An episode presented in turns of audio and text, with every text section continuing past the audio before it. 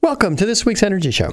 The economics of energy have changed dramatically over the past dozen years or so, and it's because new technology. There's new energy generation technologies like wind and solar, and there's new energy saving technologies like heat pumps and EVs and, L- and LED light bulbs and things like that. So it's a combination of new technology on the generation and storage side, like lithium ion batteries, and changes on the way in which we're using energy.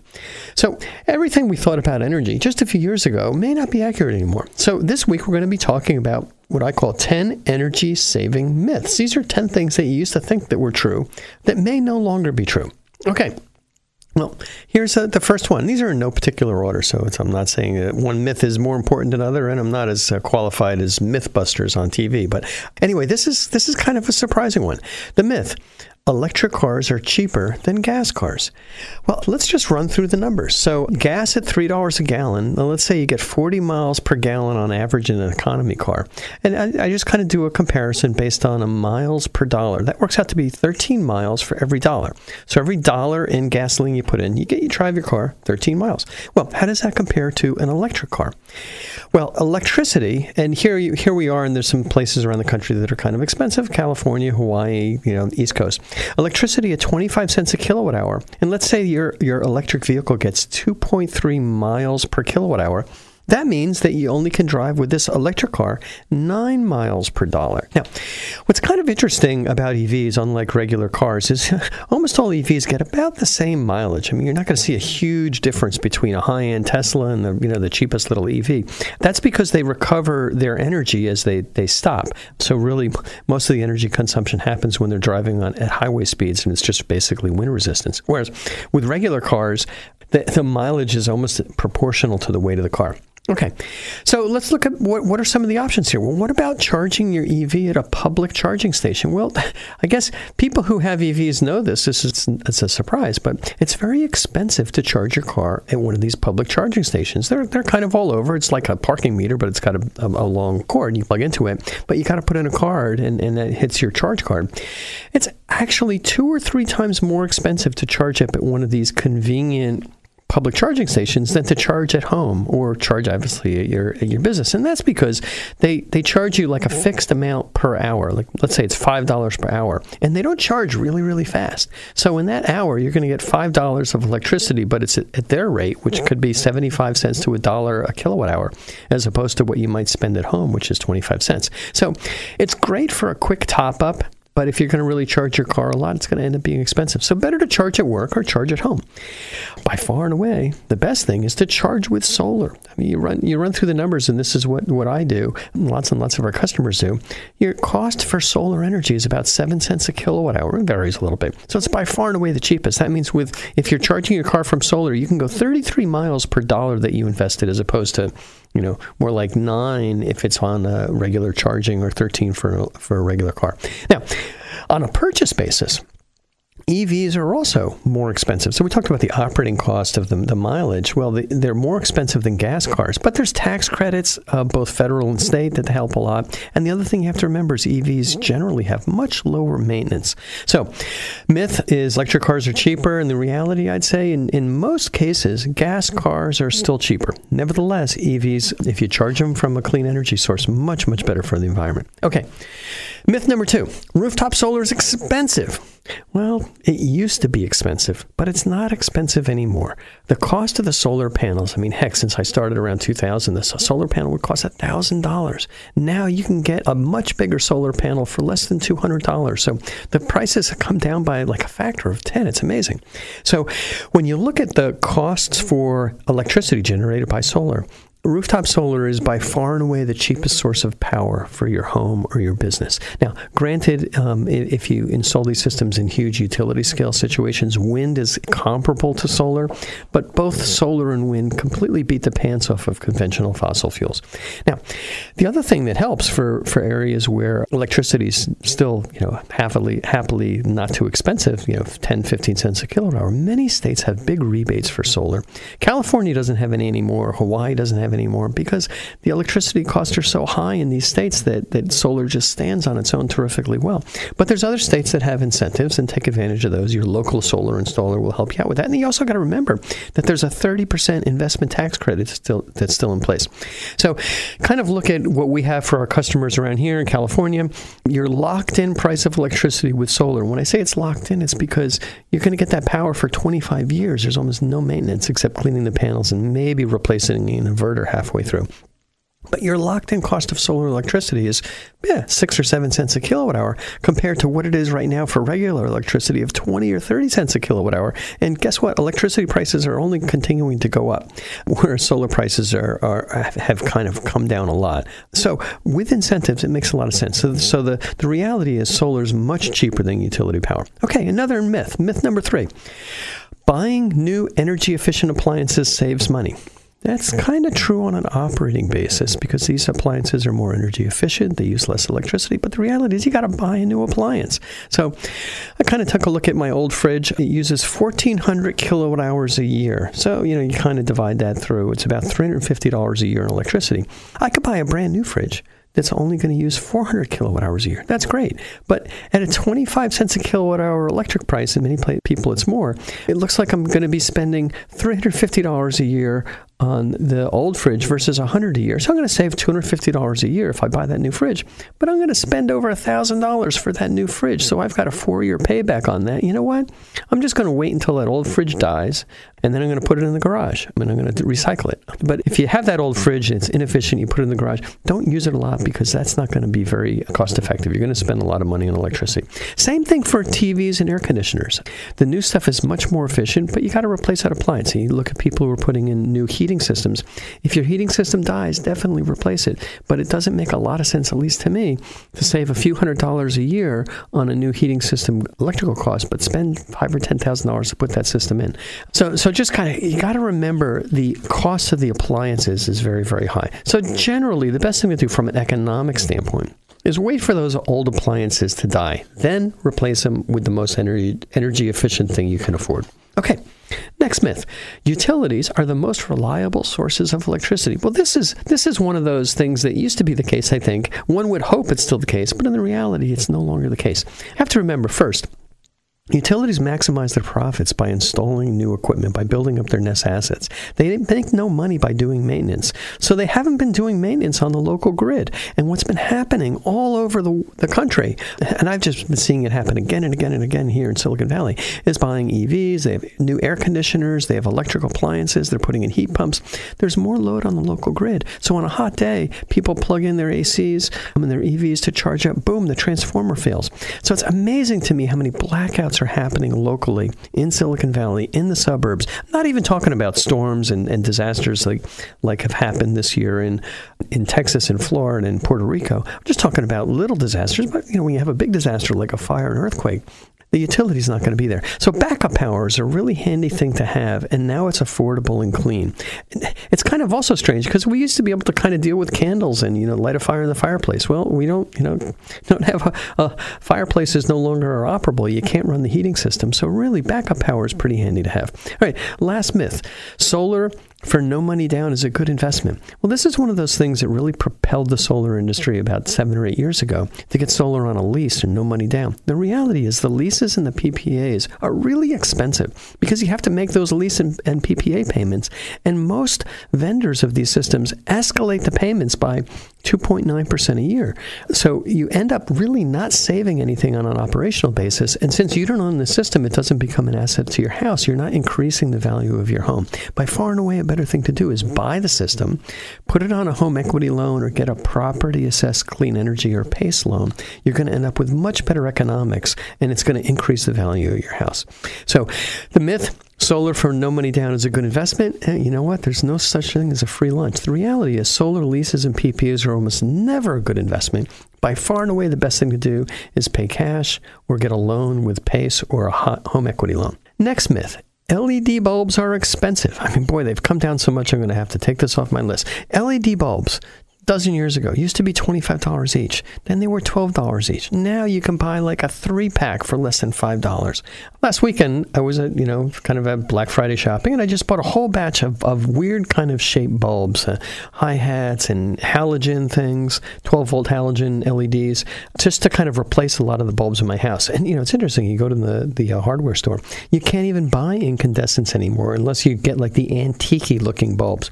Now, there are a lot of incandescents that, that are really not the standard Edison bulb, but they're really little mini halogen bulbs in a in a bigger glass bulb. So, and you kind of look at those, and and they use a lot more energy than LEDs. They use a little bit less than regular incandescents, but they use a lot more energy than LEDs. It's like five times more. And the other thing, the other trend is those CFLs, compact fluorescent bulbs. So they came out with those maybe 25 years ago. They're basically going away because the LEDs are just cheaper. So I was really looking through the economics of these things, and you know, just kind of the way I like to look at it is on a five-year basis of, of bulbs, looking at the replacement cost of the bulb, the energy cost of the bulb. I'm just going to kind of go through some of the numbers here that I put together. About $100 for a standard Edison 60 watt light bulb over five years. That's it with a standard usage cycle, and that's at 25 cents a kilowatt hour for electricity. If you used an ordinary bulb with a halogen insert, and this is what, you know, these are Energy Star, but they're not really, that's going to cost you about $56 over a five year period. If you go with a CFL, compact fluorescent. It's about $17. And now, if you go with some of the new LEDs, it's down around $12 for a five year operating cost, including replacements. So, my advice replace all of your commonly used bulbs in your kitchen, in your dining room, living room, bathroom with, with LEDs. Select bulbs that have the right color. I, I, I kind of like these uh, bulbs that have a soft white color. It's not very blue or, or cold. It's not an outdoor light, not a daylight color. It's more of a yellowish color. It looks better on the indoors, more like incandescents. Now, here's the issue because I'm, I'm, replacing these things. Watch out for dimming issues. Even the dimmable LEDs generally don't dim exactly as well. So, so when you get them down to a low um, light level, they sometimes buzz. But nevertheless, the, the reality is LED, LED bulbs are cheap and long lasting. Okay, myth number seven electric utilities like energy efficiency as well as wind and solar. Well, the reality is don't pay attention to the commercials that they're running on the TV and the radio or the internet. The electric utilities, you have to consider what they do, what their business is, not what they say. Utilities make money, they're a business. They make money by selling electricity. The less electricity they sell, the less money they make. Um, they're required by public utilities commissions to manage these energy efficiency programs. They're not doing it out of the goodness of their heart. Why would a business be trying to market something that's going to be bad for their business? So they're forced to do it. The other thing is that they get an automatic profit based on their net assets. So the more assets the utilities have, the more generating systems, long distance transmission lines, you know, the utility poles with the transformers on top, the more of those assets they have, the more money they make. So they sometimes will talk nice things and it's good. I think I appreciate it about renewables, but they'll like it when they own the renewables. They want to own the wind farms. They want to own the solar generating assets. Now they want to own the battery storage systems. They want the utilities to put in battery storage systems. They don't want customers businesses and homeowners to put these systems in because they make less money. They lose kind of on a double twice. It's doubly bad for them. When the, the customers, the businesses, and the homeowners are generating their own electricity, hmm, they get less revenue. And when that asset is bought by the, the customer, that means the utility doesn't buy that asset. Once again, they get less profit. So the reality is, utilities really don't want businesses and homeowners to install their own solar and energy storage systems. They're not crazy about energy efficiency, they're being forced into it. So these measures, solar, wind, energy efficiency, they make a lot of sense for customers. Okay, next myth clean coal. Heck, I don't even know where to start on this myth. It's just a complete oxymoron. These two words should never be next to each other clean and coal. It's total nonsense. Coal is not a clean fuel, and it never will be. Got to remember, this is a combustion of a dirty fossil fuel. Coal burns. It's carbon plus a lot of other junk. It gives off heat. That's how we get the, the heat that, that, generates steam, that generates the electricity in a turbine.